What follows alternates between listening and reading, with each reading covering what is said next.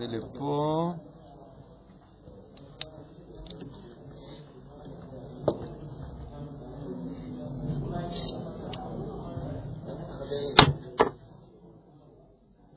כאילו מצחיק, אתם הלחצתם אותי, ועכשיו כאילו, יופי.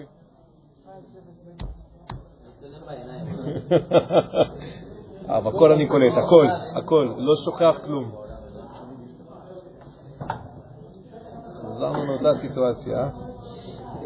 לחכות לזה זה כאילו חמש דקות כזה? לא חמש דקות, הבנתי. טוב, בראש שלי לזכור לקנות כרטיס זיכרון למכינה שלא מצליחה איך ש... כן. לא, לא צריך, לא צריך. עוד פעם זה קורה. לא, לא צריך. רק בואו נספיק מסקנות מזה. לא בשבילי, בשבילכם. מסקנות. לא, באמת. לא בהקשר של השיעור הזה. שלום. מה השם? נעים מאוד. אני, נגיד, אם אני הייתי מסיק מסקנות מזה, זה קרה כמה פעמים, אני הייתי מסיק מסקנות, אני הייתי עושה, נגיד אני הייתי אחראי, אבל אני לא אחראי, נגיד שהייתי אחראי, אז הייתי כותב לעצמי פעם בשבוע, כאילו תזכורת לרוקן כרטיס.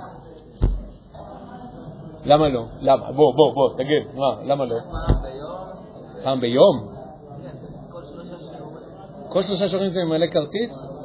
אני הייתי כותב לעצמי תזכורת, להקטין את האיכות של ההקלטה, משהו פה לא הגיוני. כן? איזה כרטיס? כמה הגודל של הכרטיס? ג'יגה בייט? ואתם מבינים את זה בשלושה שיעורים? לא. ג'יגה בייט. מה זה, אתם קולטים את המחשבות שלי ב-20 ג'יגה בייט, לא יכול להיות. לא, לא, לא, משהו פה לא... לא, משהו פה לא, משהו פה לא הגיוני. בסרטים של הוליווד לא, אתה לא, אין לך אותו ב-20. רואים אותי ב-4K. אה? לא, לא, לא, משהו פה לא סביר. לא, לא, משהו פה לא הגיוני. אתם מקליטים באיזה איכות של 4K, זה סתם.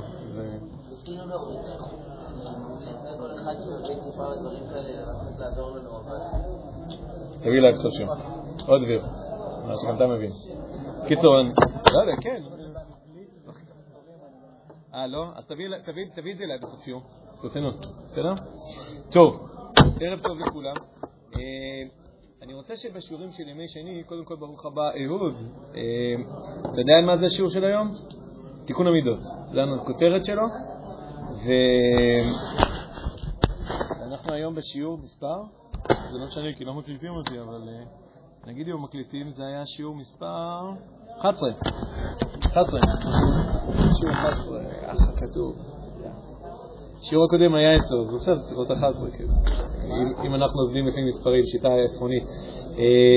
בכל מקרה, אנחנו כן נעשה איזשהו המשך של השיעור הקודם עם איזושהי תוספת מסוימת, איזשהו יישום של מה שלמדנו בפעם הקודמת עם כמה סיפורים עסיסיים, כולל סיפור עליי. שים לב. אבל לפני זה, פינת, אני פותח פינה חדשה בשיעורים של ימי שני, פינת הקטע מומחה. זה רק תורת משל, כן, בהקשר לזה אני מומחה, אז לא צריך ממש להכות אותי. ולא מכירים פעם היה דבר כזה, הקטע מומחה? וואי, זה טוב, זה ממש ישן כנראה, אני מסגיר את הגיל שלי. היה ברדיו כאילו שעולה איזה מומחה, כן, רדיו, כאילו בתקופת המורס, שהיו, נגיד אתה מעלה מומחה, רופא, פסיכולוג, משהו, ואנשים מתקשרים כאילו, ואתה יודע, בום, עכשיו הוא צריך כאילו לתת איזשהו מענה, לתת איזושהי תובנה, ככה זה מסובבת, אז הם קוראים לזה הקטע מומחה. לא משנה לתת לו אגרופים כמו שעושים היום בבית החולים. תנסה כאילו, בוא נראה אותך כאילו מנסה לאתגר אותו, בסדר, זה בלשון הזאתי לאתגר. בקיצור, אז זה היה פינת הקטע מומחה. יכול להיות שאולי לא נקרא לזה ככה, כי אולי ניתן לכם רעיונות אחרים, אבל... אוקיי, אז פינת הקטע מומחה, מה המשמעות שלה?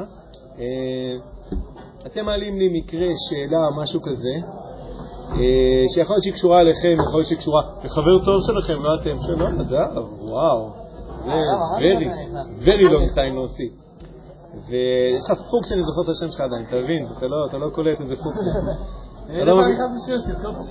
אתה לא קולט כמה פעמים אבינועם היה צריך להיכנס רצוף כדי שיקלט את השם, אתה יודע, ויום אחד עוד נמצא, זהו, השם שלו הלך. קיצור, אתם מוזמנים, אם אתם רוצים, לא יודע אם כן תגידו שזה לא בא לכם, לשאול שאלות ספציפיות, כי הרבה פעמים מה שמעניין אתכם זה לא הסדר שאני רוצה, אלא מעניין אתכם, אה, אני, יש לי איזה משהו שמטריד אותי. אז תשאלו אותי, ואז כאילו אני אנסה לענות על זה.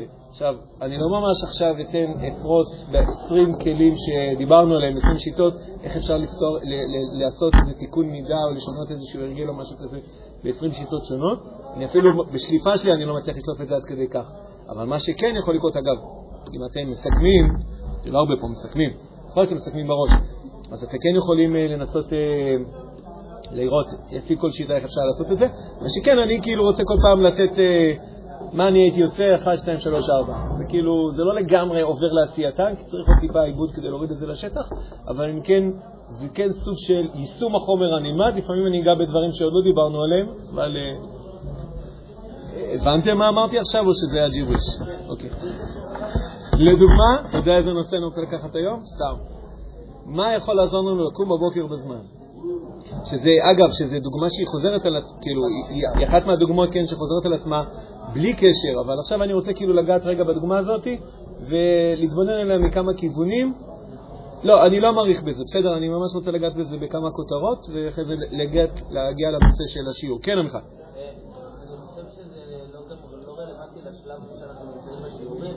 אבל אולי כדאי בסוף הסדרת שיעורים להביא את כל השיטות, כותרת והסבר של משפט. כן. לא. או במילים אחרות אתה אומר, את מה שאתה לא עשית, אני אעשה.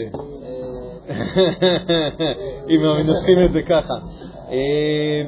כן, אני אגיד לך יותר מזה, אני אפילו רציתי לעשות את זה מההתחלה. לך כאילו. לא? לא מספיק. זאת אומרת, הדברים רשומים. כאילו, אתם לא מבינים בשבילי מה זה להכניס את כולם לתוך רשימה אחת, זה... מה? כאילו לתת לנו את הכותרות של... כן, כן, אני אומר, תוך כדי זה כבר עבודה קלה לעשות את זה, כי כבר יש לי, הולכת ונוצרת רשימה. אתם חושבים שאני מתחיל מרשימה שכבר רשומים לי 30-40 דברים, היא לא. היא הולכת ונוצרת as we speak, כאילו, כל הזמן אני כאילו, יש דברים שאני זה, פתאום אני קולט שיש פה עוד שיטה, אני מוסיף אותה, אני משדרג אותה. זאת אומרת, זה משהו שהולך ונבנה, ובעזרת השם, כשנעשה, נתחיל לעשות שלבי סיכומים ויישומים, זאת אומרת, זה מה שאני רוצה לעשות בסוף, יישומים לכל מיני תחומים, אז נעשה דבר כזה. קבל את הרעיון לגמרי. בסוגריים, הייתה הערה קטנה שאתה יכול לעשות את זה תוך כדי בעצמך, כן, אבל אתה יודע, אתה לא חייב לעשות את זה. תנו לי לעבוד קשה. אוקיי, אז פינת הקטע מומחה היום. שאלת השואל, אני לא מצליח לקום בבוקר, מה אני יכול לעשות? תודה. תשאל שאלה כזאת. למי קשה לקום בבוקר? תגידו, מי המציא את השאלה הזאת בכלל? טוב, אז היישום הראשון שאני רוצה לעשות על השאלה הזאת זה קודם כל להכניס אתכם לאיזושהי תבנית שהיא תבנית יסוד. היא, לא דיברתי עליה כל הפעמים, אבל במובן מסוים היה צריך לדבר עליה כל הזמן, כי היא ממש תבנית יסודית. כשאנחנו רוצים לעשות משהו, אנחנו צריכים תמיד לבדוק, למשל, כשאנחנו רוצים עכשיו להיכנס לרכב ולנסוע, מה אנחנו צריכים לדאוג? שיש דלק, ביטוח, מים, שמן, שיש מפתח, שהאוטו תקין, נכון? יש איזשהו צ'קליסט שחלק ממנה אנחנו יכולים לסמוך שזה כנראה תקין, חלק ממנה אתה לא יכול לגמרי לסמוך, לדוגמה אם יש דלק או אין דלק וזה, כן כדאי לבדוק שמן מדי פעם כי זה משהו שמתקלל, לא כמו דלק אבל, וכו' וכו'. נכון? אז יש לנו איזשהו צ'קליסט שאנחנו עושים אותה, כי, כי בלי שיהיה לנו רכיב כזה ורכיב כזה ורכיב כזה, בסוף האוטו לא ייסע, אנחנו לא נגיע לשום מקום. בסדר? זה מבאס כאילו להכין את הכל, את כל הטיול, ואז לגלות, לגלות ש... לא דאגו שיהיה דלק או, או לא דאגו שיש מספיק שמן ועכשיו נתקענו באמצע הדרך. אז אני אומר, במובן מסוים, אני אומר במובן מסוים, כי זה לא חייב להיות תמיד אותה דוגמה כמו שאני אומר עכשיו, אבל במובן מסוים אני כן רוצה לומר שזה צריך להאמין תמיד באותה צורה.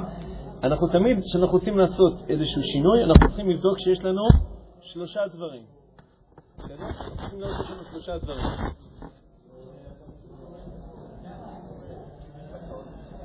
פה אני משתתק כאילו ועושה פנטומימה כדי זה.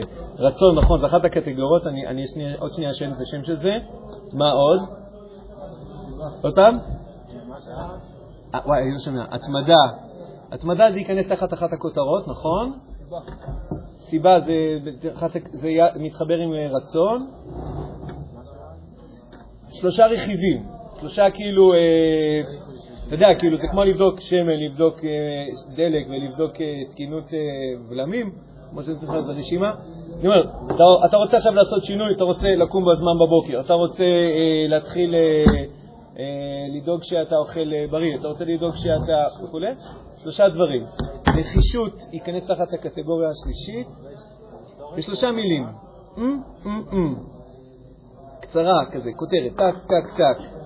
טוב, אתם לא תעלו על זה, אני, סימן שגם אני לא חזרתי על זה מספיק. מה, למה, איך. מה, למה, איך. אתה צריך לדאוג שיש לך מה, צריך לדאוג שיש לך למה, וצריך שיש לך גם את האיך. יש לכם את זה בתחקירים, זה מה, למה ואיך? אני ממש כל כך מאמין בזה, באמת, אני באמת מאוד מאמין בזה. אני, אגיד לך, תראו, אנחנו לא כל דבר בחיים אנחנו ממש עובדים עם הצ'קליסט הזה ועובדים מה, למה ואיך. אבל אם אנחנו באים לעשות שינוי, במיוחד שזה שינוי שקשה לנו לעשות אותו, בסדר? אנחנו במובן מסוים פה אנחנו כן נצטרך לקצת יותר משאבים, גם של קוגניציה, של חשיבה, וגם של אה, איזשהו, לבדוק את הדברים, לראות שיש לנו מה, לראות שיש לנו למה ולראות שיש לנו איך. תחת כל קטגוריה כזאת נכנסים עוד הרבה הרבה נישות. זאת אומרת, רצון, האם יש לנו מספיק רצון? האם יש לנו משאבים נוספים של רצון שאנחנו יכולים לשאוב אותם? האם יש לנו רצון למה לא? ומה אנחנו עושים איתו? האם יש לנו איזה פחד, חשש? מסתבר שכן, אני מדבר על זה בהקשר אחר. כל זה רק תחת, האם יש עוד דברים שאנחנו יכולים תחת הכותרת שנקרא למה? אני דילגתי לאמצע. דבר ראשון זה לבדוק את המה. האם המטרה שלנו היא ברורה? האם היא מוצלחת? האם היא אפקטיבית? האם היא מדויקת למה שאנחנו רוצים? לפעמים אנשים אומרים, כן, אני יודע מה אני רוצה לעשות. אני רוצה להיות רזה, אבל להיות רזה זה לא הגדרת מטרה מוצלחת, היא לא. לא ניכנס כרגע למה, אבל זה, כרגע לא הגדרת מטרה מוצלחת.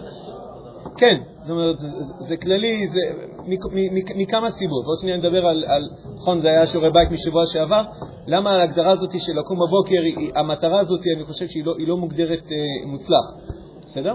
אז מה, למה, ו...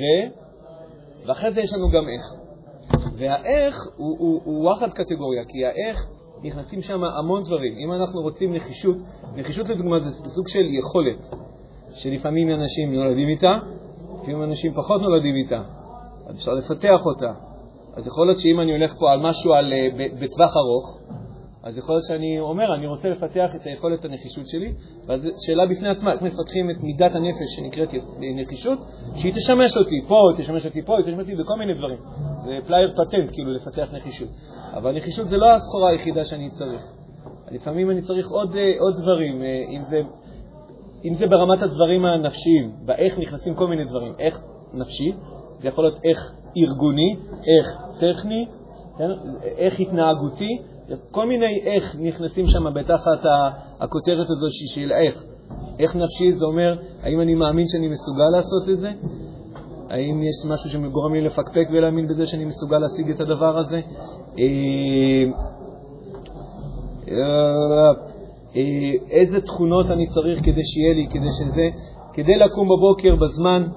אז בואו, אתם יודעים מה, אז בואו בוא, בוא ניקח את הדוגמה הזאת שלנו, בסדר? שעכשיו אנחנו רגע מתמקדים עליה, נותנים לה עוד כמה דקות ואנחנו חוזרים ל, ל, ל, לנושא שלה. לנושא. עכשיו, שמונה דקות לתשע, בתשע עד תשע אני יוצר. קודם כל, הגדרת המטרה, נתחיל במה, בסדר? מה הגדרת המטרה? מה אתם אומרים? לקום לתפילה. אוקיי, לקום בבוקר. אז קודם כל אני הייתי, אני הייתי משפצר ככה. לקום בבוקר מהמון מובנים זה לא ממש, זה לא, זה לא המטרה, הרי זה, זה יותר, זה גם נכון, זה גם לא ספציפי, אבל זה, או, זה משהו פה מתחיל יותר להתחמם. כי כשאתה אומר לא לוותר, הוא אמר לא לוותר. כאילו, אולי זה יהיה טוב, המטרה שלי אולי קודם כל צריכה להיות הערך שאני רוצה להגשים. לפני האמצעי שדרכו אני מגשים את הערך הזה. כן, כן. כבר בהגדרת המטרה, כאילו, כי לקום בבוקר בסוף לא עושה לי את זה כל כך. זה קצת נוגע קצת בקטגוריה של כאילו רצון, זה כאילו משהו ש... אני, אני, אני יכול לקחת מטרה ולעשות אותה כל כך יבשה שהיא פשוט, כאילו... זהו, זה לא מעניין אותי לקום בבוקר. כאילו, נכון, באמת, לקום בבוקר לא מעניין אותי. אבל להיות גבר, שנקרא לזה ערך, זאת אומרת, להיות אדם שיכול כאילו, שכשהוא קובע משהו, הוא עושה אותו, זה, עם, זה, עם זה אני מוכן ללכת עוד צעד אחד קדימה, כן? לקום בבוקר זה מייבש קצת. לא אמרתי שזה לא בסוף יבוא לידי ביטוי בדבר הזה, אני רק אומר, אולי זה כבר טוב בתוך ההגדרה של המטרה לשלב את הערך שאותו אני רוצה להגשים, שהוא זה שחשוב לי, כן? שהוא זה שחשוב לי. הפעולה שאני אעשה כדי להגשים את הערך הזה, זה, זה, זה ייכנס שם, ואנחנו נצטרך לעשות את זה יותר ספציפי, זה נכון. עוד משהו לגבי המה, גם אני עוד בקטגוריה של המה, אני עושה את זה זריז. עוד משהו, בסדר, אז זה הערה ראשונה לגבי המה. הערה שנייה לגבי המה, זה, זה, זה, זה, זה כמו שנדב הזכרת, הספציפיות. כדאי, כן כדאי לנסות כאילו, כדי להיות אה, אדם אה, רציני, משמעותי וכו', אני, אני קם בבוקר, ב... אמרנו כמה כללים בהגדרת מטרות, נכון? הזמן עובר חיובי, בסדר, לא נרחיב בזה עכשיו. ואם אפשר לעשות, לעשות את זה ספציפי, כאילו, מה זה לקום בבוקר? אז אפשר להגיד לקום בבוקר תפילה, אפשר להגיד אני קם בשש וחצי, אני אומר, אני קם כאילו עם מעלות השחר, אני קם, זה קצת קשור לאיך. הרבה פעמים הרבה יותר קל לקום, אתם יודעים מתי? כשהגוף קם מעצמו. אנחנו הרבה פעמים קמים עם שעון. אני אומר, אני, אני, היה תקופה שהצלחתי להתמיד בזה, אני לא, לא יודע אם תצליחו להתמיד, אבל אני כן רוצה לזרוק לכם. לגוף יש, גם יש לו יקיצה טבעית. נכון, הרבה פעמים כשאנחנו ממש ממש חשוב ואנחנו אנחנו קמים בעצמנו, לגוף יש איזשהו מנגנון של יקיצה טבעית. לקום עם שעון זה קשה. למה? כי השעון הוא לא, הוא לא מתחשב עכשיו בזה שאתה באמצע שנת חלום או משהו כזה, הוא לא מתחשב בזה. עכשיו שש וחצי הוא יצלצל, כאילו, ו... זה קשה. עכשיו, לא אמרתי שזה בלתי אפשרי, רק אמרתי, זה קשה. ולא יודע אם כבר ידוע לכם, אני לא אוהב קשה, אני אוהב שזה נהיה יותר קל. לפעמים יותר קל לקום בשש ועשרה עם, עם היקיצה הטבעית שלנו העירו אותנו. זאת אומרת, אם אני קם בשש ועשרה ואז אני אומר, אה, יש לי עוד עשרים דקות. אז האמת שפספסתי פה קצת הזדמנות. כי אם הגוף יתעורר, אני עכשיו אתה אומר, הגוף יתעורר בשלוש, אז זה אומר שאני צריך לקום בשלוש, א', אולי, ב', בסדר, אתה יכול לחזור לישון. אלא אם כן אתה כבר בגיל כזה שאתה פשוט מתחיל לקום uh, כל הלילה. אבל, uh, אבל אני אומר, אם קמתם כבר בשש ואתם מרגישים כאילו שהתעוררתם, כן, מרגישים שהתעוררתם, יש צד שכדאי לנצל את זה. זה קצת קשור לאיך כבר, פשוט נזכרתי בזה, רציתי לשכוח את זה, אז זה קצת קשור לאיך. לפעמים יותר קל לקום עם היקיצה הטבעית של הגוף, מאשר כאילו להעיר אותו כאילו בכוח ב- על ידי שעון. טוב, זה אמרתי, זה תכניסו כבר לקטגוריה של... כן. צריך ללכת לישון בשש בערב כדי לקום בשש. כן, אתם עדיין צריכים 12 שעות כמו תינוקות של חצי שנה? לא נראה לי. לא נראה לי. תקשיב, בהערכות של זה, זה שאנשים צריכים לישון שמונה שעות, אף אחד לא עושה את זה היום. אם אתה תישן, אם אתה שש שעות, שבע שעות, שזה אגב גם נכנס תחת תחת הקטגוריה של האיך, הכוונה אם אתה רוצה לקום בשש, זה לא יקרה אם אתה תלך לישון בשתיים. זה יהיה מאוד קשה לקרות את זה קורה בשתיים. גם אם אתה תקום אתה תהיה כל כך עייף, וזה יעשה לך חוויה לא נעימה. ת... אז יכול להיות שאת המלחמה אנחנו צריכים להעביר אחורה, לא לשעת ההשכמה, אלא לשעת השינה, לגמרי. יכול להיות ששם צריך לעשות את ההגדרה של המטרה. כדי שאני אוכל לקום, אני הולך לישון, ותגדיר בדיוק מתי אתה הולך לישון.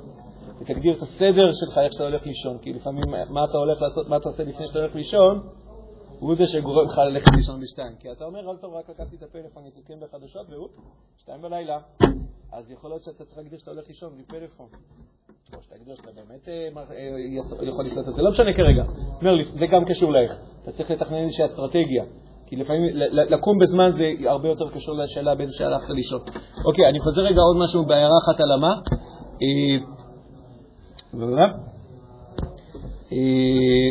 מטרות, אני זרקתי לכם את זה, אבל אני פתאום קולט כמה זה נכון. מטרות צריכות שיהיה להן פה.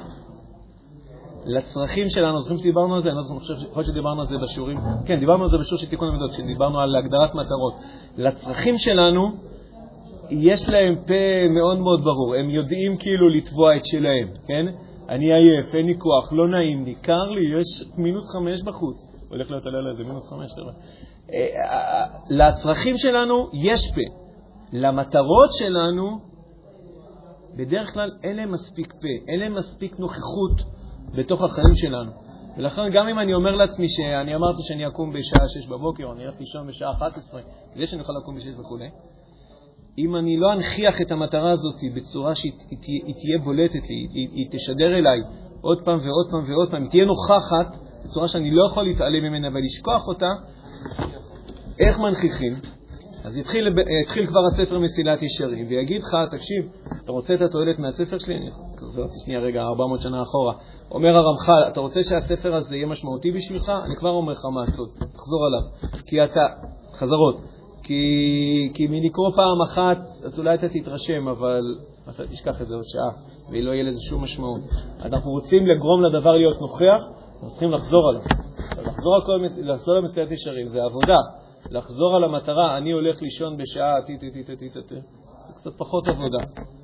ואני ככה עובד, והראיתי לכם את זה כבר, לא הראיתי לכם את זה? נכון, האמת שעכשיו אני פחות קורא אותם, כאילו אני כן הכנתי אותם, אבל אני פחות קורא אותם, כי, כי פשוט קופצות לי הודעות, זה עוד שיטה. אני פשוט קופצות לי הודעות, יש לי שלוש הודעות כאילו בשעות שונות ביום, אני כאילו, כשהיא קופצת, אני, אני קורא את, ה, את, ה, את המטרות שלי.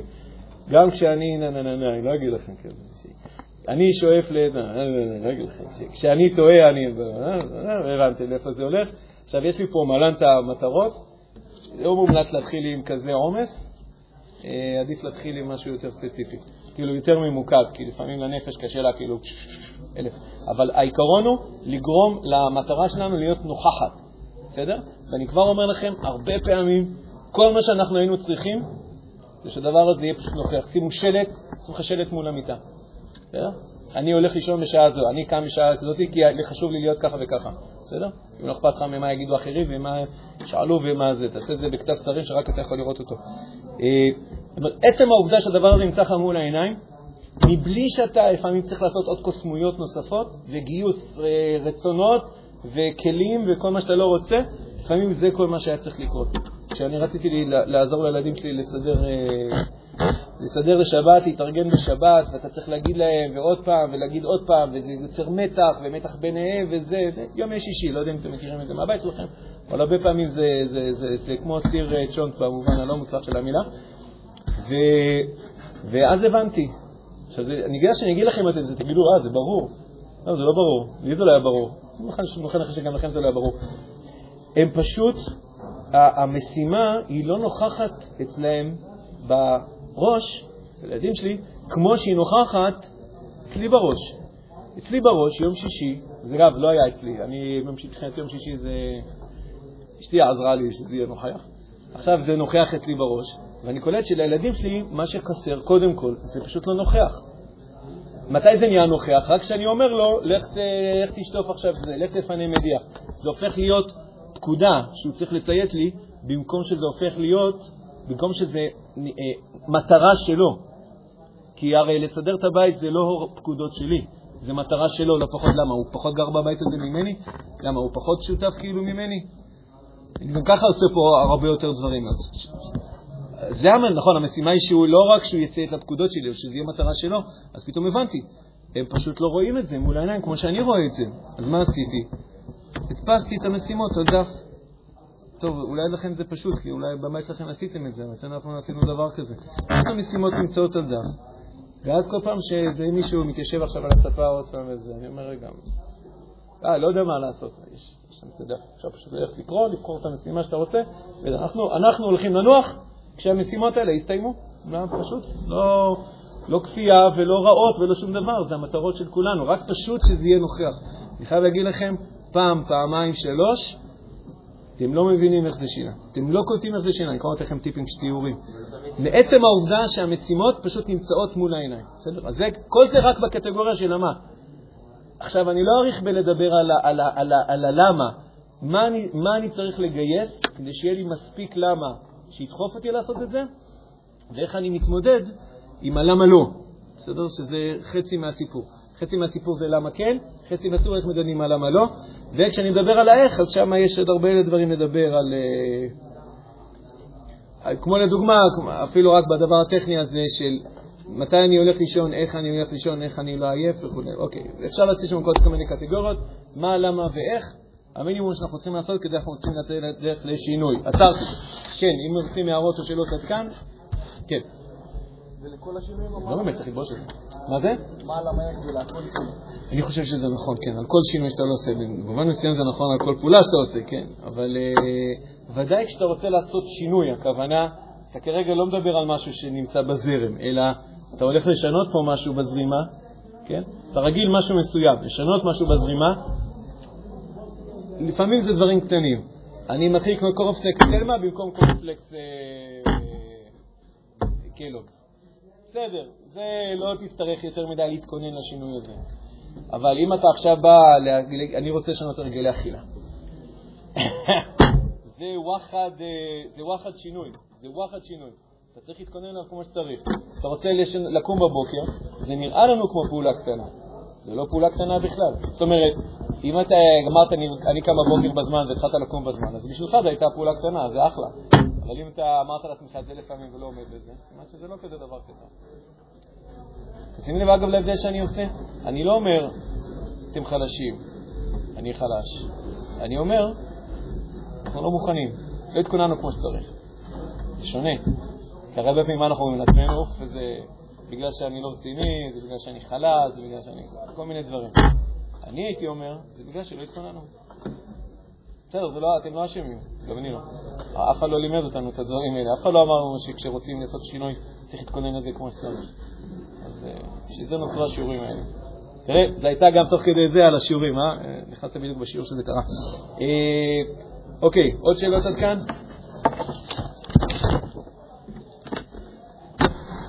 זהו, אז בואו נסכם ככה, רק ממחר כולם קמים בשש וחצי. כן, רק אני מזכיר עוד משפט אחד, כשמגדירים מטרה, הפואנטה שלה באמת, אפרופו, בהמשך של ההערה שלי, זה לא שמחר בבוקר אתה תעשה אותה.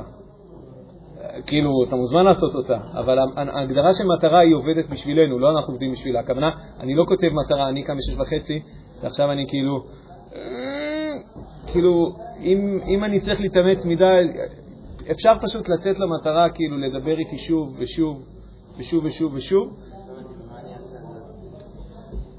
כנראה אולי עוד לא תקום בבוקר כמו שהיית רוצה, אבל אתה יכול לומר לעצמך, אני אדם רציני, אדם, אני אדם שקם, לנו ו...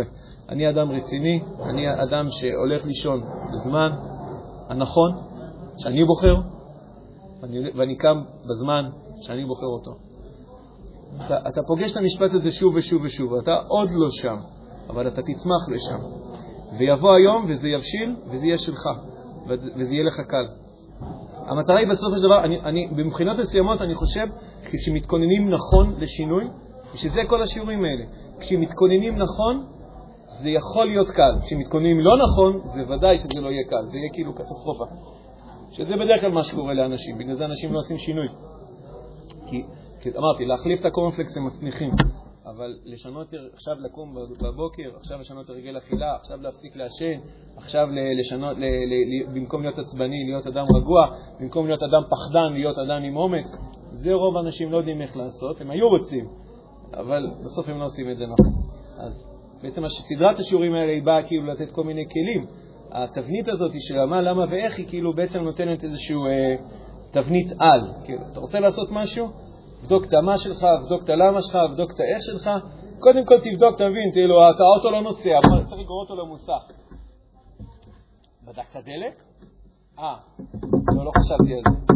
מה לגרור למוסך, כאילו? מה, מה, כאילו, יש דברים קודם כל שצריך לעשות, א', ב', א', ב', מה, למה, איך. מה נכנס לקטגוריה? דיברנו כמה כותרות? זהו.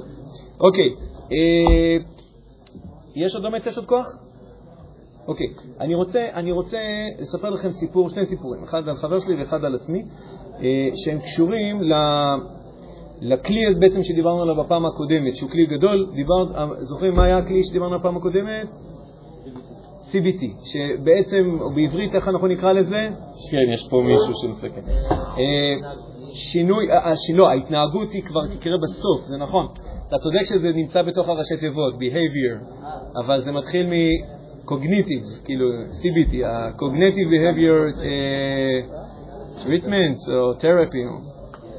כן, כן, כן, זה אלפביתים פה. זה מצחיק, כאילו קבוצת ישראלים שלא יודעת מה זה אנגלית וקבוצת אמריקאים, שמים אותם ביחד. זה התחלה של בדיחה מוצלחת. אה? אה, לא, יש גם ישראלים שכן דובר אנגלית, אבל נראה לי פה ספציפית התקבצו אלה שלא. אה, סתם, סתם, סתם, צוחק. רגע, איפה היינו? פרשנותי, זה המילת מפתח, הפרשנות, כן? פרשנות. השינוי של הפרשנות, הזיהוי של הפרשנות ההבנה של המשמעות של הפרשנות, וממילא אחר כך השינוי של הפרשנות, בסדר? זה בעצם מה ש-CBT עושה, לזהות את, הפרשנות של אדם יש לאירועים, לעצמו, לכל מיני וריאציות, ולשנות את הדבר הזה, וממילא לשנות את כל השרשרת של כל מה שהולך לקרות כאן, בסדר? המזגן עובד עליי? לא. על קור, אם אתה רוצה. לא, אז לא, לא, לא, לא. לא. לא, כי אני רואה אתכם מפהקים, אני אומר, או שזה אני או שזה המזגן. ממש קיוויתי שזה המזגן. אה,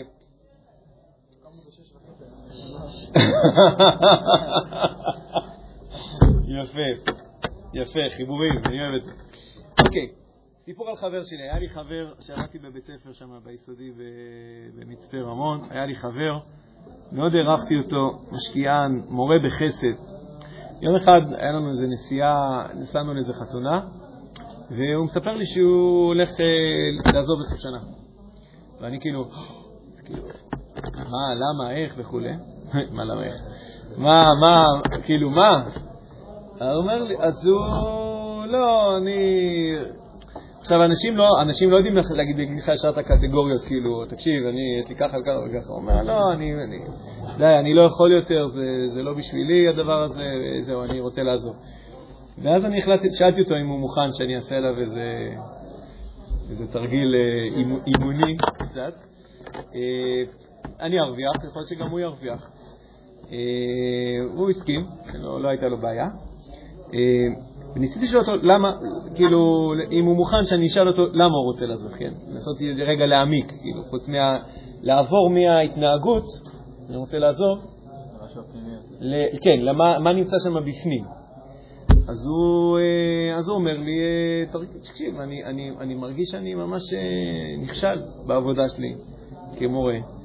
אני כל יום מגיע, ואני מרגיש כאילו ש... כישלון, ו- ודי, זהו, אני לא יכול יותר. עכשיו, נגיד, זה מעבר לכובע כמאמן, שמה אני הולך לעשות בשלב הבא, אני כאילו, גם כחבר וגם כאחד שעובד איתו, אני כאילו המום, אני המום. כאילו, הוא כישלון, כאילו הוא המגדלור שלאורו אנחנו, כאילו, אה, אה, ממנו אנחנו לומדים מה זה להיות מורה. הוא מרגיש כישלון, הוא עוזב, מה יגידו האזובים? אני, אני, לא, אני, אני, זה היה כאילו, אתה מבין, זה כל כך מפתיע אותי, הוא יגיד, זה לא מספיק כסף, יגיד, אה, לא יודע, יגיד כל מיני דברים ש... זה, זה, א', לא א', סוגריים, הרבה פעמים מה שנראה מבחוץ זה לא מה שאדם חווה מבפנים. יכול להיות שמבחוץ כולם מעללים, משבחים וחושבים שהוא סופרסטאר, ובן אדם בתוכו מרגיש, כל יום שהוא מגיע, הוא מרגיש כישלון. וואלה, הייתם מאמינים, אבל ככה. זאת אומרת, הדימוי שנוצר לאנשים מבחוץ הרבה פעמים הוא, הוא, לא, הוא לא הולם, לפעמים הוא אפילו ממש הפוך מאיך שאנשים חווים את זה מבפנים. אוקיי, אה, אחרי שיצאתי מהשוק של עצמי.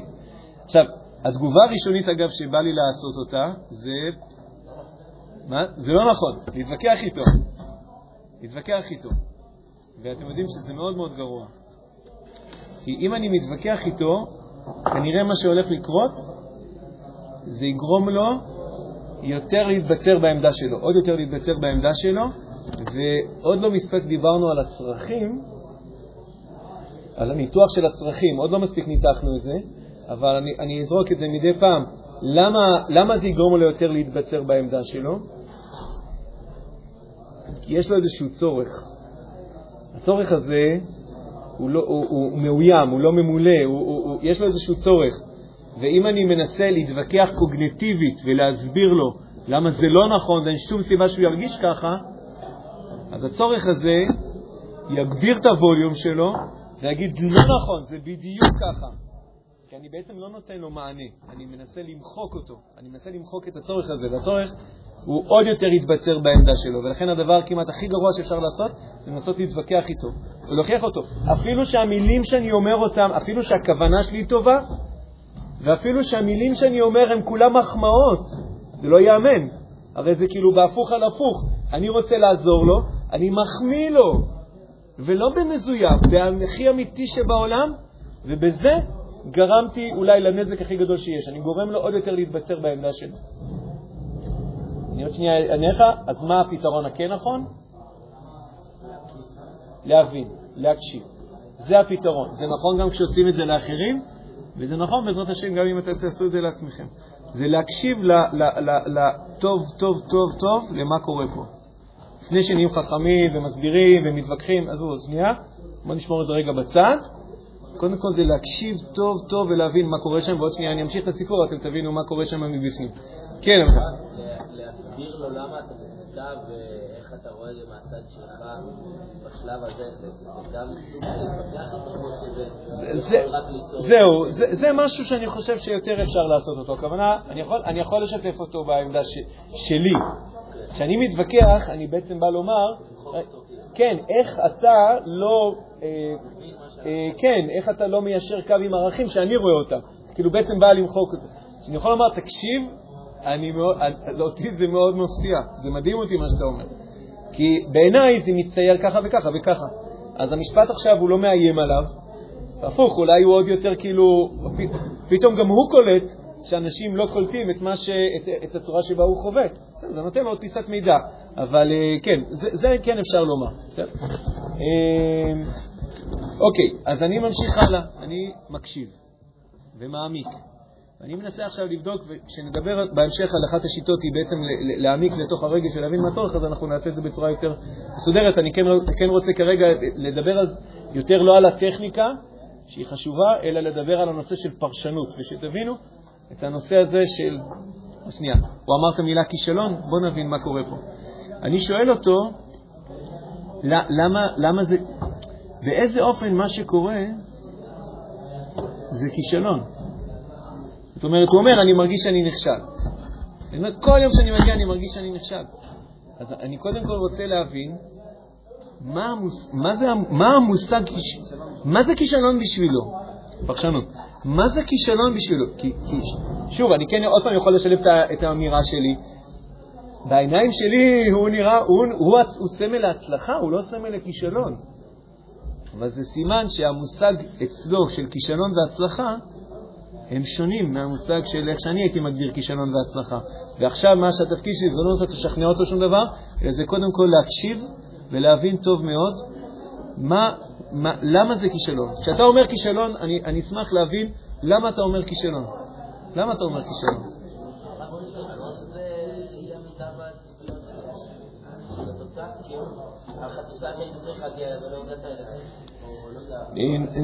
נכון, נכון, אז אני בעצם, אני, תקשיב.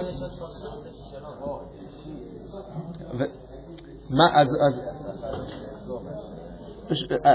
אתה צודק, פשוט צריך לפתוח את המשפט הזה.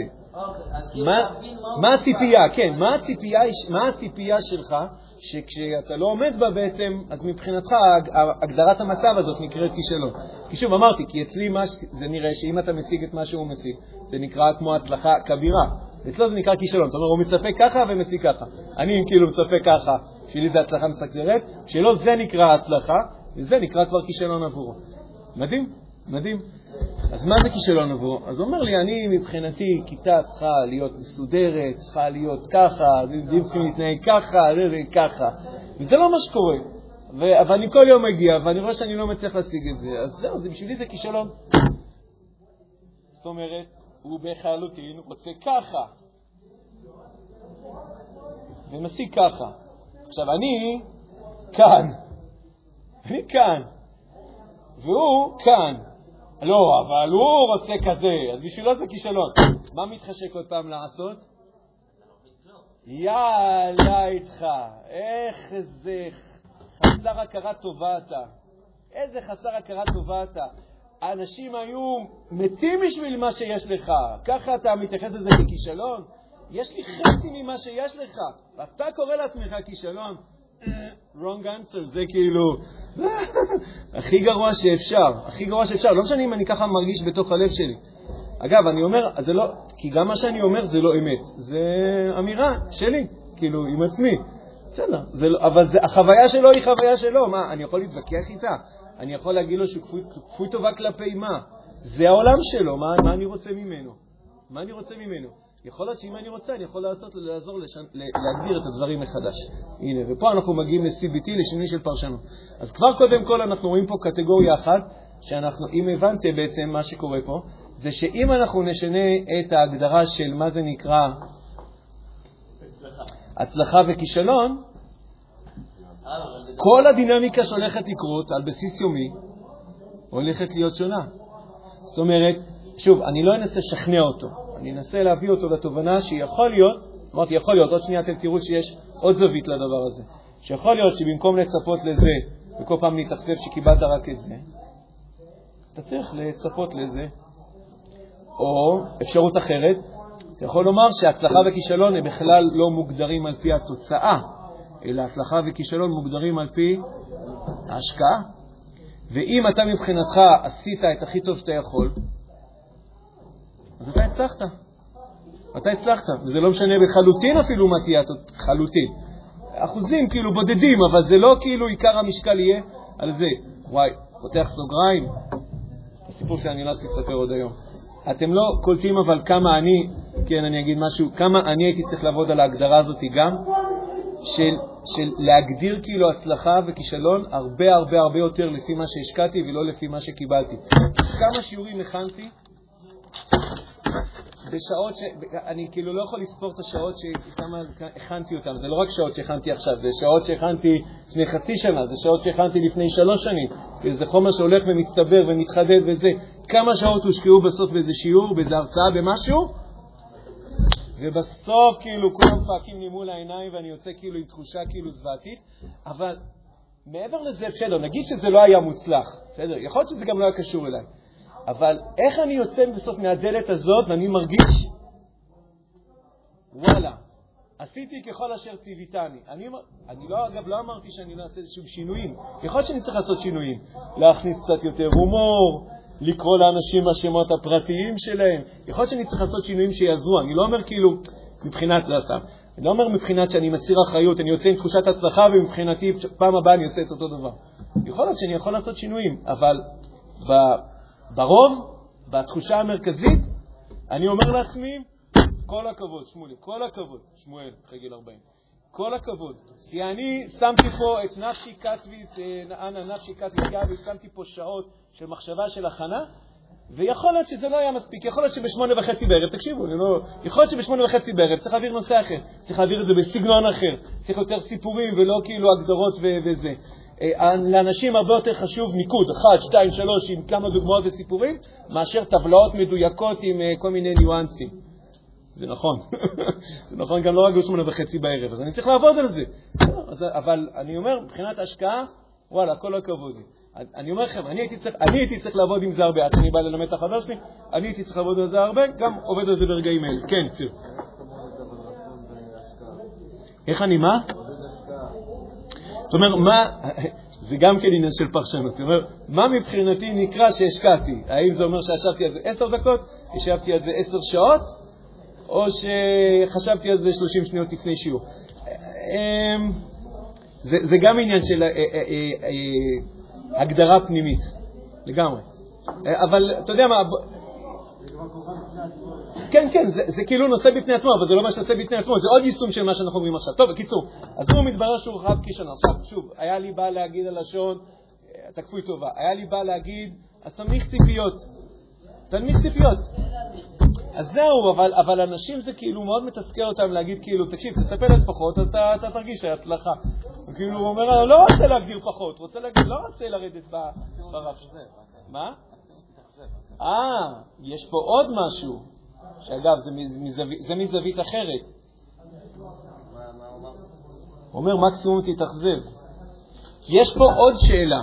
השאלה היא, השאלה היא מה זה כישלון או מה זה הצלחה עבורך, זאת לא השאלה היחידה שהיא מעניינת פה. יש פה עוד... ש... לא, אבל אני אומר... אין שאלה והיא? במקסימום תתאכזב מאשר ציפיות נמוכות, וכאילו... יפה, המקסימום. זה לא כזה מזה. אצלו, בואו, אתם רוצים שאני אגיד לכם מה קורה כשהוא מתאכזב? כשהוא לא עומד בציפיות? אבל מה, זו הייתה השאלה הבאה, זאת אומרת, שאלה אחת זה מה, מה ה-definition, מה ההגדרות של הצלחה, כישלון וכו'. ואמרתי, כבר כיוון אחד, אפשר להזיז שם את הסולם. אפשר, אפשר, כיוון. אבל יש עוד הגדרה, ונגיד שזה כישלון. נגיד, מה, מה זה כישלון בשבילך? כשאתה חווה כישלון, מה זה אומר, מה, מה זה בשבילך? אתם מבינים? לא בטוח שחייבים לברוח מהגדרת כישלון. נגיד זה, זה נגיד זה כישלון. אבל מה זה כישלון בשבילך? כי אומר פה נדב כזה בשלוף, מקסימום נכשלתי. אצל הרבה מאוד אנשים נכשלתי, זה, תקשיבו, הבן אדם אומר לי, הבן אדם אומר לי, אם אני נכשלתי בזה, אז אין לי שום זכות קיום. הוא ככה יוצא לו המשפט, כאילו, האמת שהוא תוך כדי הוא נהג, אז יכול להיות שזה היה טוב, כי כאילו פשוט התת-מודע דיבר ולא לא המודע דיבר, אלא התת-מודע דיבר, כי הרבה יותר משנה זה מה ההגדרות הפנימיות שכתובות, לא ההגדרות הלוגיות. כאילו, אם אתה תשאל אותי עכשיו מה זה כישלון, כישלון זה הזדמנות להצלחה, יש לי על זה הרצאה שלמה, אבל מה ההגדרה שכתובה בפנים, מה זה כישלון בשבילי? יכול להיות שזה גם משתנה בין תחומים, אבל אני אומר, זאת ההגדרה שמעניינת אותי, ואתה צריך, צריך להיכנס לאיזה... כי הוא בעצם, כן, הוא, הוא, אין לו יותר מדי זמן לחשוב על, ה, על, ה, על התשובות שלו, הוא כאילו, המודע שלו, המודע מרוכז בכביש. אתה מקווה שזה ככה. ולהפוך.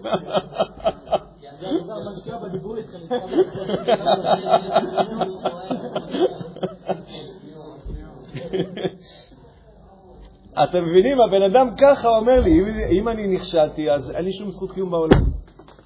אתה פתאום, עכשיו, קודם כל אמרתי, הפתעה, וב' אני פתאום מבין. אני פתאום מבין, תקשיבו, מה זה בן אדם שכל יום מגיע לעבודה, כל יום נכשל, וכל יום מבחינתו משדר לו, אז אין לך פה מה לעשות בעולם. זה חוויה איומה ונוראה. אני הייתי מתפטר, ברור. זאת אומרת, זה כבר, אני, פתאום אני מבין. עכשיו, עד עכשיו בעצם רק הבנתי, כן. אני עוד שנייה גם אלך להשתמש בהבנות האלה, אבל אני אומר, אפילו רק להבנה, תזכרו את זה כשאתם תתחתנו, אפילו רק מלהבין, זה, זה ברכה גדולה מאוד, גם אם אתם לא עושים עם זה שום דבר.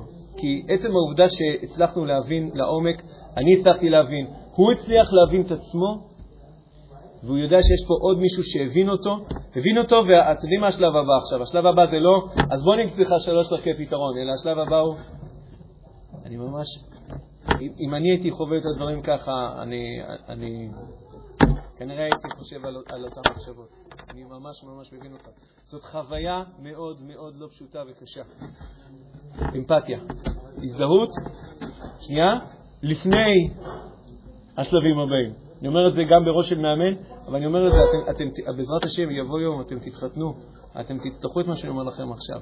כי אשתכם תבוא אליכם ותגיד לכם, היה לה יום נורא ואיום עם, עם המנהל בזה.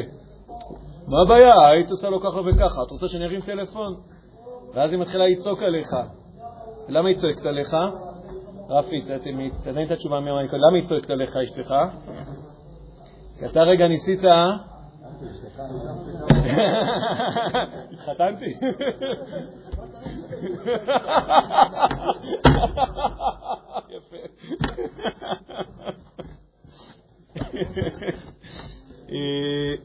כי כשאתה אומר לה מה הבעיה, לה היה צורך. היא חווית קושי. היא בעיקר רוצה, קודם כל מה שהיא רוצה זה אמפתיה. אנשים הרבה הרבה לפני פתרון, גברים רוצים פתרונות. נשים רוצות אמפתיה, רוצות קשר. זה א' ב' של להבין מה זה אישה. וכשאתה בא ומציע לה פתרון, בעצם מה אתה אומר? כאילו הסאבטקסט מבחינתה, לא מבחינת מה שאתה התכוונת, מבחינתה, הסאבטקסט, כן, אתה, בעצם, תקשיבי, הרגש שלך, למה? אל תרגישי כזה גרוע. מה, זה פיק פק פוק, עושים ככה ונגמר הסיפור. לא, אל, אל, אל, אל תבכי מדי, לא, נו, זה לא זה. אתה כאילו באת לעזור, ובאמת שפכת שמן לתוך מדורה, ואתה הולך לחטוף אותה בפנים. עזבו, אתם תחתנו, אתם תגלו למה אני מתכוון. אה, אז, אה, אז, אני, אז אני אומר, אז שתתחתנו בעזרת השם, זה על בסיס יומי, ואם אתם תאמנו או תאמנו את עצמכם, הדבר הראשון אחרי שהבנו את כל הסריה הזאת, זה קודם כל להיות שם, לשהות שם, לא להזדרז, להציע פתרון, ולהבין את זה ולהיות אמפתי לדבר הזה, ואפשר לחלוטין להיות אמפתי לדבר הזה. זה לא... כשאתה, כשאתה לא עסוק בלבוא עם פלייר ולתקן, אלא אתה עסוק קודם כל להקשיב ולהיות נוכח. אוקיי, שלב ראשון. עכשיו... לא לעשות... ברור, בטח. כן, זה כיף ממש. זה קצת קשה בהתחלה, זה קצת קשה כי אנחנו לא מיומנים, זה קצת קשה כי אנחנו הולכים לחפור בפנים. ובהתחלה, אגב, החפירה, נכון, אני ציירתי לכם את זה, כאילו, אמנם סיפרתי את זה ארוך, אבל ממה שסיפרתי את המשפטים, זה לקח חמש דקות. זה לא לקח חמש דקות, זה לקח חמישים דקות. זה לקח חמישים דקות, כי אם תנסו את זה על עצמכם, אתם תראו מה קורה. זאת אומרת, אבל למה אתה מרגיש ככה? כי אני נכשלתי.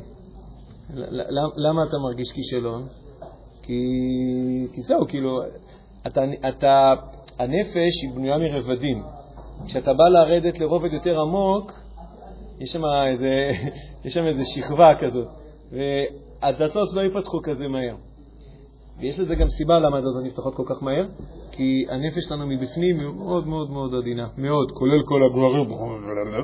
בסוף לכולם יש נפש ולכולם יש צרכים, ושם זה מאוד מאוד מאוד מאוד מאוד מאוד עדין. ואגב, בדרך כלל אנשים אלימים, זה, זה בדיוק זה, כאילו, הם, מרוב שהם לא... הם עוד יותר נועלים את הדבר הזה, כי מבפנים הם, הם, הם, הם כל כך רגישים, שהם לא מסוגלים לחשוב על, על אף אחד שייכנס כאילו לתוך המקום הזה. אז אני אומר, גם כשאנחנו עושים את זה לעצמנו, הנפש שלנו היא מאוד עדינה, והיא לא תפתח את הדלת למישור הבא לפני שהיא מרגישה שהיא בידיים טובות. הכוונה שגם אם אני אפתח את מה שכתוב שם, זאת אומרת, אם אתה תעשה דבר כזה לעצמך, בסדר? זאת אומרת, למה אני מרגיש כישלון? אני מרגיש כישלון כי, כי האמת שאני הייתי רוצה ככה ואני משיג ככה. אם הדבר הבא שאתה תעשה לעצמך אפילו, תגיד, נו באמת, נו באמת, איזה... אז... אז משהו פה הולך להיסגר, והוא לא ייפתח בקרוב. כי, כי, כי נתתי לך אמון, הייתי מוכן לגלות לך משהו, ואתה עכשיו, אם באת לי עם פטיש והתחלת כאילו לזה, אז תודה רבה, להתראות שלום, ו... וזה יישאר נעול. אז צריך, אז, אז אני אומר, המיומנות של הקשבה ושל עדינות היא, היא מאוד מאוד נצרכת, גם כשאתה עושה את זה, קל וחומר כשאתה עושה את זה למישהו אחר, אבל גם כשאתה עושה את זה עם עצמך. כי אם האדם לא עדין עם עצמו, אותם נזקים, אפילו לפעמים יותר חמורים. יש מצב שאנחנו הרבה יותר מכים, מכים את עצמנו מאשר אנשים אחרים מכים אותנו. אם פעם נרחיב יותר על הנושא של האשמה עצמית, אז אנחנו נרחיב על המנגנון הזה, הוא, הוא מנגנון איום ונורא. רק עכשיו אני אטפל בו עם עצמי. שכחתי מכמה דברים שם. אוקיי, עכשיו, אני רק, אני רק איישם את זה בתנועה עכשיו. אוקיי, עשינו עד עכשיו, הבנו את מה קורה פה, עכשיו בואו נתחיל כאילו לחזור חזרה אחורה. ואני יכול להציע בפני הבן אדם כמה אפשרויות. בסדר? אפשר להציע פה כמה אפשרויות. קודם כל אני עושה איזשהו זה, אז בעצם מה שאתה אומר זה טה-טה-טה-טה-טה, והוא כאילו מתקן אותי, הוא אומר, נכון, הבנת, לא, לא הבנת, עושה כל מיני ניואנסים, עושים, אוקיי, עשינו את זה. עכשיו, שתי אפשרויות בעצם פתוחות בפנינו, ששתיהן מיישמות את מה שאמרנו, את הנושא הזה של אה, שינוי הפרשנות. שתי אפשרויות הן, אחד, מה זה נקרא כישלון והצלחה עבורך? האם היית רוצה לשנות אולי את ההגדרות האלה? אדם יכול לומר, לא, אני לא רוצה לשנות, כי אז זה אומר שאני נהיה הופך להיות בדם בינוני. יכול שבן אדם יגיד, כן, לא כזה אכפת לי, לא שמתי לב שהרף שלי הוא כל כך גבוה. יש מצב שהציפיות של אנשים מאוד גבוהות, אבל הם לא באמת שלהם, הוא ירש את זה מההורים שלו, הוא, לא יודע, החברה שידרה לו כל הזמן. אבל הוא בעצם היה יכול להסתפק בפחות, אז תביני, לא, אגב, המשפט הזה, להסתפק בפחות, הוא לא תמיד משפט רע, זה בסדר, אפשר גם להסתפק בפחות. זה לא יהיה מושלם, זה לא אסון. לא, לא, זה... זה גם כן פרשנות, ואז זה לא יהיה מושלם, זה לא אסון. וזה יכול להיות אפילו טוב, ויכול להיות אפילו טוב מאוד. נכון, אני רק, רק באתי לומר שזה לא על אוטומט, לא, כאילו, אתם יודעים, נגיד, נגיד אם הייתי מעביר את השיעור במכינה, אז יכול להיות שאנשים במכינה היו אומרים לי, מה, להסתפק בפחות? לא קלטתם את הבדיחה. אז יכול להיות שאנשים היו אומרים לי, מה, להסתפק בפחות? מה זה? כאילו, מי הציע בכלל את הרעיון הזה? אנחנו רוצים רק יותר. כאילו, זה המכינה. אבל, אה, אבל הרבה פעמים, פעמים מספיק לנו פחות. אז אתה יודע מה, אז... או לפעמים אדם מבין מה המשמעות של זה, אז מוכן את אני רק אומר, אפשר לשים את זה על השולחן, להציע את הדבר הזה, זה אפשרות אחת. בסדר? אפשרות שנייה, אני גם מביא דוגמאות שאני בעצמי עשיתי אותן ביחס לכל מיני דברים, שאני גם עכשיו עושה אותם אפילו. הכנת השיעור הזאת, היא לא הייתה ברף הזה. היא הייתה ברף הזה. אבל א', מבחינתי, ברגע שאני משקיע, ברגע שאני משקיע, לא, כי יש כמה דברים שלא עשיתי אותם ביחס לשיעור הזה, אבל ברגע שאני משקיע, מבחינתי השיעור היה מוצלח. ושתיים, אני יודע שהרף הזה הרבה פעמים הוא מספיק, ואם כבר אני משקיע, אני צריך להשקיע בדברים אחרים, שלא משנה כרגע מה הם. אוקיי, זו אפשרות ראשונה. אפשרות שנייה של שינוי פרשנות, זה לשנות מה זה כישלון בשבילך. כאילו, מה אני עושה אחרי מצב של כישלון? זה, זה לא כל כך מה אתה תעשה, תעשה זה כבר יהיה השלב האחרון, אלא מה אתה תרגיש, מה אתה תחווה, מה המשמעות. המשמעות משנה את הרגשות. המשמעות משנה את הרגשות. אז מקסימום אני אקשה. אבל זה לא עוזר להגיד לך משפט כזה. או, או, או, מי אמר, המומחה, סתם, למה החלטת שזה, למה החלטת שזה לא עוזר? זה מאוד יכול לעזור. לא, כי זה כאילו... לא, אז זה לא יכול לעזור, תקשיב. אתה מרגיש בכל ה... יש לך כישלון אחד גדול, ואין לך זכות טיעון כמו שהחבר שלך זה אמר לך, ואז אתה... לא יכול להגיד זה מקסימום אני קשה. אני אגיד לך מה, תראה. אז אני אגיד לך מה, תראה. אם אנחנו מגיעים, כאילו, לפני שהגענו לעומק, נגיד הייתי אומר לך, תקשיב, אתה צריך לחזור על המשפט, אה, מותר להיכשל, כישלון זה חלק מהדרך להצלחה, זה מצוין להיכשל, זה חלק, אה, לא יודע, מה שלא יהיה, מה שלא יהיה המשפט כאילו לגבי כישלון. לפני שהעמקתי בפנים, אז באמת זה יהיה כאילו, זה, זה, זה יסתור איזושהי הגדרה פנימית שלי, אני כאילו, וההגדרה הזאת תיאבק על עצמה, כאילו תיאבק על חייה. יש מצב שהיא נמצאת שם גם. אגב, לא העמקתי את השאלה למה, למה, למה זה ההגדרה שלי, על זה לא דיברנו. האם יש סיבה, האם יש לך רווח מהדבר הזה? אתה אומר כן, כי זה מה שמדרבן אותי להשתפר. אז אם יש רווח, אתם איתי? אז צריך לראות איך אנחנו משיגים את הרווח בצורה אחרת, כי, אז, כי אחרת יהיה קשה לעשות את השינוי. כי אני אומר, אם אני, אם, אם אני מוותר על ההגדרה של כישלון והצלחה, אם כישלון זה לא אסון, אז למה שאני לא אכשל? אז מה אכפת לי? זה בהרבה פעמים אנשים חושבים, אבל זה לא מדויק. כי בין אז מה אכפת לי לבין זה אסון, יש עוד מניפה גדולה מאוד של אפשרויות מה זה יכול להיות כישלון. אז אני אומר, שווה להיכנס שם פנימה, להקשיב לקול הזה, להרגיע אותו, לראות אם הוא מרוויחים ממנו משהו ולראות איך משיגים את זה בצורה אחרת, ואז להגיד, תקשיב, היית, היית רוצה אולי, אני מציע לו, היית רוצה לשנות אולי את ההגדרה של מה זה כישלון? כי כישלון זה אסון, זה הגדרה שהיא מאוד כבדה, היא מכבידה עליך. ואז הבן אדם כאילו בודק עם עצמו, עכשיו מה קורה? היצר הרע, כאילו, זה שאחראי, כאילו, היצר החיים, זה שאחראי על, על, על, על, הצרכים של החיים שלנו, נכון? אני, אני רוצה שיהיה לי משהו שיניע אותי לפעול. לכן יש לי הגדרה שכישלון זה אסון, כי זה מה ש... לדוגמה, זה מניע אותי לפעולה. אבל אם אתה פתאום מגלה, א', שהתפיסה הזאת שכישלון זה אסון, היא קוברת אותך. ודבר שני, אתה קולט שאתה בעצם יכול להשיג את אותו צורך בצורה אחרת. מבינים? זה לא כאילו שעכשיו היצר הטוב כופה את היצר הרע לשנות את ההגדרה, אלא היצר הרע בעצמו עונה אמן. אומר, אה, אפשר שאני אדחוף את עצמי ל... ל, ל גם אם זה כישלון זה לא אסון? אז, אז אולי אפשר לומר שכישלון זה למידה. אם עשיתי את כל מה שאני יכול, אז, אז, אז, אז, אז זה הצלחה בשבילי, משהו. אני, אני רוצה שהיצר הרע יגיד את המשפט הזה, לא שאני אכפה אותו עכשיו, אז, אה, עכשיו תפמפם לעצמך. אני רוצה שהיצר בעצמו יגיד. שאפשר להגיד, אפשר לתת הגדרה הרבה יותר מרוככת, הרבה יותר כאילו, אה, שאפשר להתנהל איתה בחיים. עכשיו, זה בעצם עכשיו נתתי דוגמה, זה הייתה בעצם סיפור אחד עם, עם דוגמה לאיך הפרשנות שלנו לדברים, איך הפרשנות שלנו למושג כישלון, איך הפרשנות שלנו למושג מה זה כישלון בשבילי, איך זה ניהל את החיים של החבר שלי. ועכשיו אני אגיד לכם משהו, זה מנהל גם אתכם, כי בהמון מאוד מובנים, הסיבה שלקחתי את הדוגמה של כישלון והצלחה, זה לא רק דוגמה מקרית, אלא מהמון בחינות, זה אחד מהדברים שיותר אה, מנתב את החיים שלנו, זה זה. זה הגדרה של מה זה כישלון והצלחה עבורנו. יש עוד כל מיני הגדרות, מה זה נקרא אהבה, ומה זה נקרא שמחה, ומה זה נקרא... ההגדרה מה נקרא כישלון ומה נקרא הצלחה ומה זה הגדרה בשבילי, זה הגדרה מאוד מרכזית, מאוד מאוד מרכזית, והיא בהמון מובנים מאוד מנווטת אותנו, מאוד.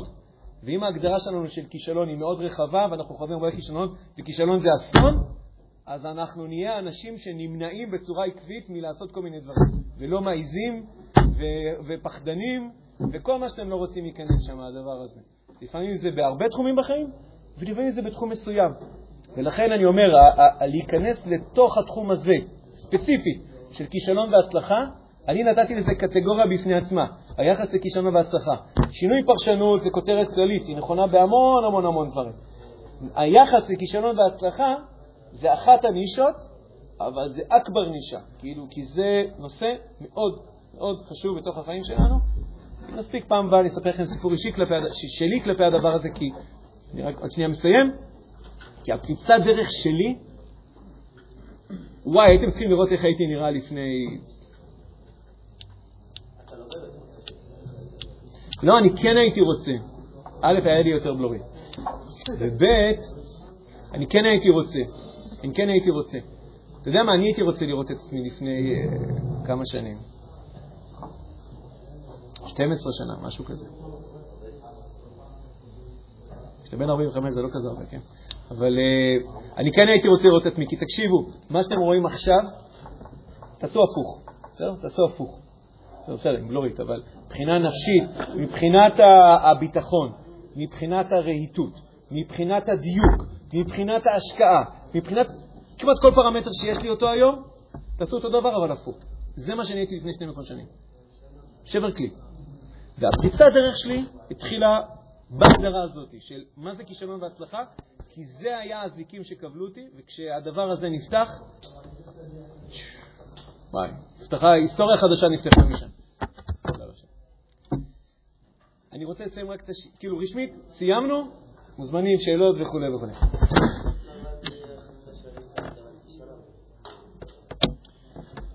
לדוג... אז, אז בואו בוא ניתן דוגמה. אם, אה, אם כישלון לדוגמה, זה אני מצפה שכל הילדים יהיו במקומות, כולם בשקט כמו דג, סתם אני לא בדיוק זוכר מה, כאילו, שייתן לי את ההגדרה שלו, מה הציפייה. כן? זה, וכל מה שמתחת לדבר הזה זה נקרא כישלון. אז אם אנחנו עובדים לדוגמה על הדבר הזה, אז בואו בוא ננסה לתת רגע הגדרה חדשה. בואו נמצא, נמצא תחליף. מה יהיה התחליף? נסו רגע, מה יהיה תחליף? עוד פעם, כל הילדים יושבים במקום, שותקים כמו דג כשאני מדבר ועושים את כל מה שאני אומר להם. תציעו לי משהו יותר מרוכך, יותר ריאלי קצת. אה? רוב הילדים ברוב הזמן עושים את רוב מה שאני אומר להם. אה, אמרתי את זה כבר לפני עשר דקות, למה לא התעוררת אז? אתה ממכינה, נכון? אני מזהה שאתה ממכינה. אתה שואל שזה נקרא בינוניות. אם אתה מסתכל רק על ההשקעה, התוצאה בטוח תהיה יותר נמוכה. רגע, לא הבנתי את המשפט האחרון. אם התוצאה לא מעניינת אותך, רק ההשקעה, אז רוב הסיכויים שהתוצאה תהיה יותר נמוכה. צריך לבדוק את המשפט הזה, אבל אתה יודע מה, במקום להתווכח עליו, אני, אני לא אתווכח איתו, אני אעשה, אני אעשה הגדרה מקומבנת, שכוללת את ההשקעה וכוללת גם את התוצאה, בסדר? בעיקר את ההשקעה וגם את התוצאה. אבל אתה יודע מה, בוא נעזוב שנייה רגע עכשיו את היחס בין השקעה לתוצאה, יותר מעניין אותי, כי אני אמרתי, במקום לשאוף ל-100, וכל פעם שאתה מקבל 80, בוא תשאף ל-60, ואז 80 זה הצלחה כבירה. או אתה יודע מה, בוא תשאף ל-80. אם תשאף ל-60 אתה לא תגיע ל-80, אתה תגיע ל-50. אז יכול להיות שאתה תתפשר. או יכול להיות שתגיע כל בוקר הביתה, כל, כל יום ואתה תרגיש כאילו שאתה בסקסיס. או שיכול להיות שאתה, אתה יודע מה, תגדיר 81. תגדיר מה המצב כרגע, ומבחינתך הצלחה זה להגיע ל-81, לא ל-100, ואתה עכשיו... כי אתה לא משיג את המאה הזה, אתה לא מצליח להשיג את המאה הזה. אתה יודע מה? גם הרבה דברים... תראה, אם, רגע, אם נשנה את ההגדרה של מה זה כישלון עבורי, אז, אז סגור, אני, מוכ... אני זורם איתך. כאילו, כל זמן, אני, לא אכפת לי להיכשל. ביל גייטס מוכן להיכשל מיליון פעמים, לא הזכרתי אותו כבר אותו פעם.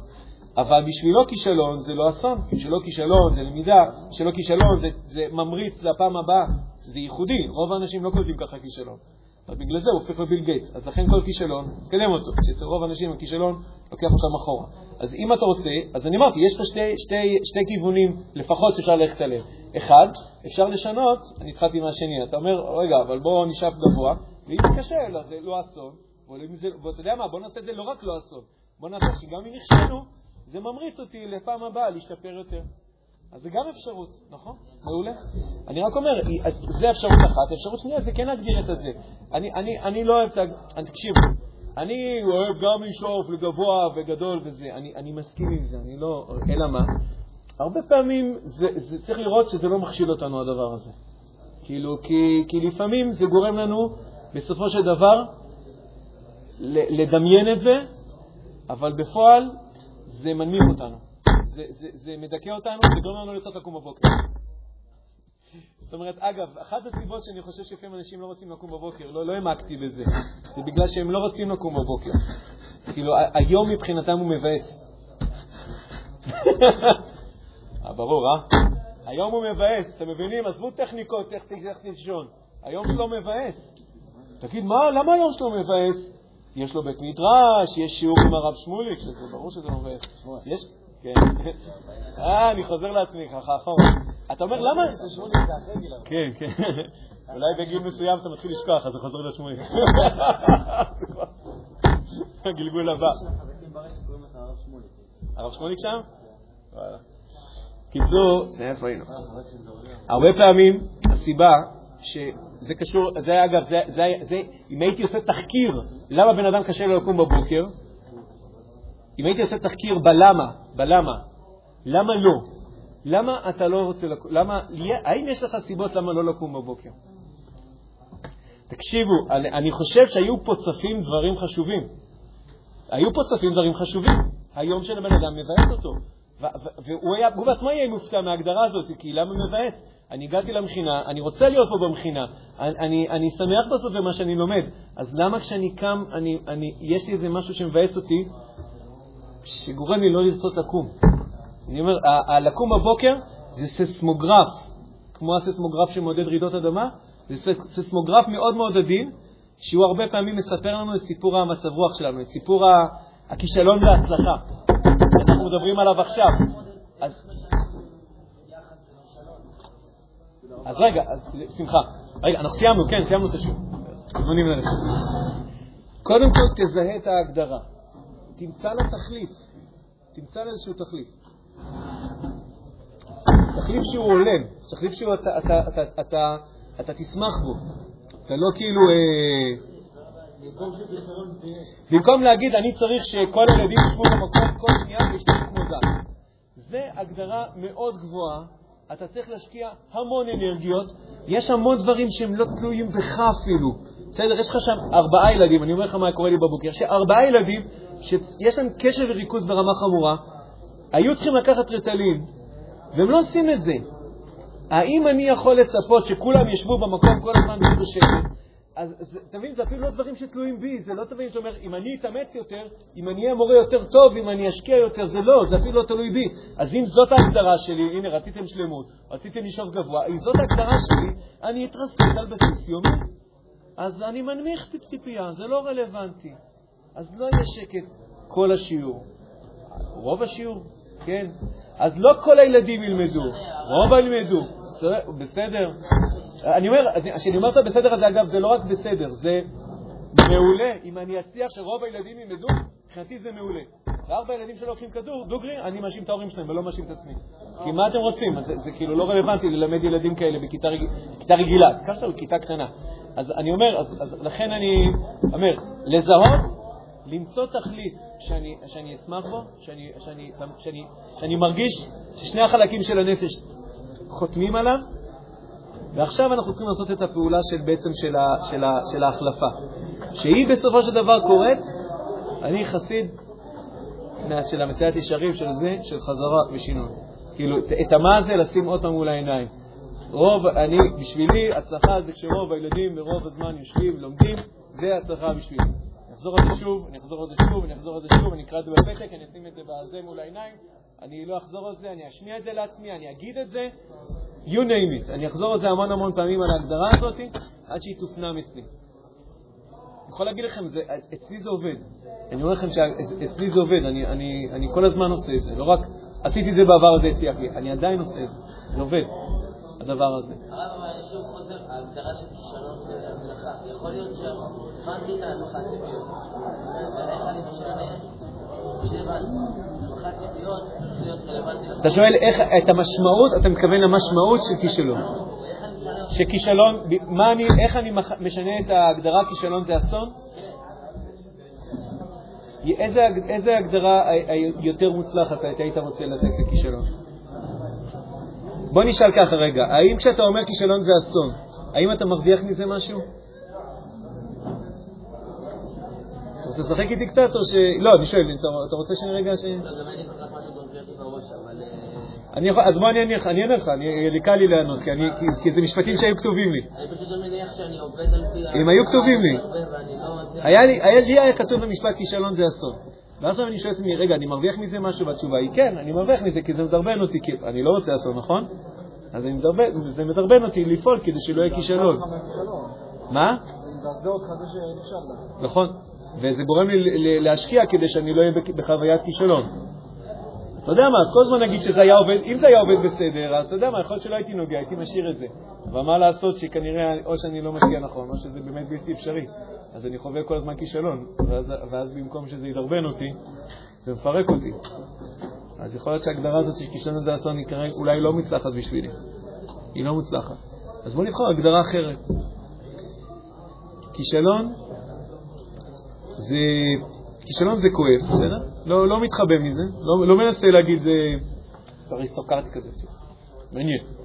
זה כואב, כישלון זה כואב. אבל כישלון זה למידה. כישלון זה למידה. מותר להיכשל, צריך להיכשל. הדרך, הדרך להצלחה, הדרך להצלחה היא עוברת דרך כישלונות. זה, זה יכול להיות משפט בזוקה, אבל אני הייתי רוצה שזה משפט שכתוב, שכתוב בראש שלי.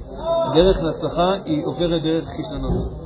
שאני לומד, הדרך להצלחה היא עוברת דרך כישלונות, שהם כואבים לי, ולכן זה הופך להיות כוח שמניע, שאני לומד מהם משהו, כדי שפעם הבאה אני אעשה את זה יותר טוב. לא. מעטים הפעמים בחיים, מעטים הפעמים בחיים שאין לך פעם הבאה. אני כבר אומר לך, זה עוד תפיסה. זה עוד תפיסה. לא תמיד יש לך פעם הבאה, או אתה בעצם רומז לומר, רוב הפעמים אין לך פעם הבאה. רוב האנשים טועים לחשוב שזה one chance, שזה יש לך הזדמנות אחת. ככה הם חיים את החיים שלהם. סתם דוגמה לי בראש זה. יכול להיות שיש לך עוד אופציה, אבל זה עוד עשרה חודשים של ללמוד, לחבוש, לעבוד לפרנסתך. זה, עשרה חודשים? לא יודע, לעשות את המועד הבא. לא משנה. אלף ואחת. נכון, אבל בסוף, תקשיב, בסוף הרי אתה לא יכול להשקיע יותר ממה שאתה יכול להשקיע, אז מה אתה רוצה מעצמך? כאילו, אם, אם אתה אומר, אם, אם כישלון זה לא אסון, אני אתחשב ואני לא יודע כמו שצריך, אז תשאיר את ההגדרה. אבל אם בסוף, כאילו, ההגדרה הזאת היא גורמת... אה, תקשיב, אז מה, אז מה קרה אם נכשלת בפסיכומטרי? אז מה, בוא, בוא לא נעשה מזה רעידת אדמה. אם התחתנת, אם התחתנת עם מישהי לא מתאימה, זה יותר, זה, זה יותר כאילו, זה לא, זה לא עוד עשרה חודשים משנים את זה. אה? לא. אין, הגדרה כזאת, אין הגדרה כזאת, אבל תדע לך שהמון אנשים רווקים, בדיוק בגלל ההגדרה הזאת. אני מוכן, אני מוכן כמעט לחתום, בן 19 וחצי. הרב. כן, לדעתי הרבה מאוד רווקים, לדעתי, לא עשיתי מחקר על זה, אני מחפש מחקרים על רווקים ולא ראיתי. לדעתי הרבה הרווקים, היה לי חבר שהוא רווק, מבוגר, ואני שמעתי את זה ממנו, היה לו אח שהתגרש, והוא כאילו, הוא רוצה ללכת על בטוח, הוא כאילו, אתה יודע, אין, אין מקום לטעויות. כן. מה זה גורם? זה גורם שהוא לא מתחתן. בטוח לא ייתן, אולי אוקיי, יעשה, אולי. אני עדיין לא מבין איך אני משנה את ההגדרה שלי לכישלון. היחס וואי, היה נראה לי שעניתי. לא, אבינועם, אז אני לא מבין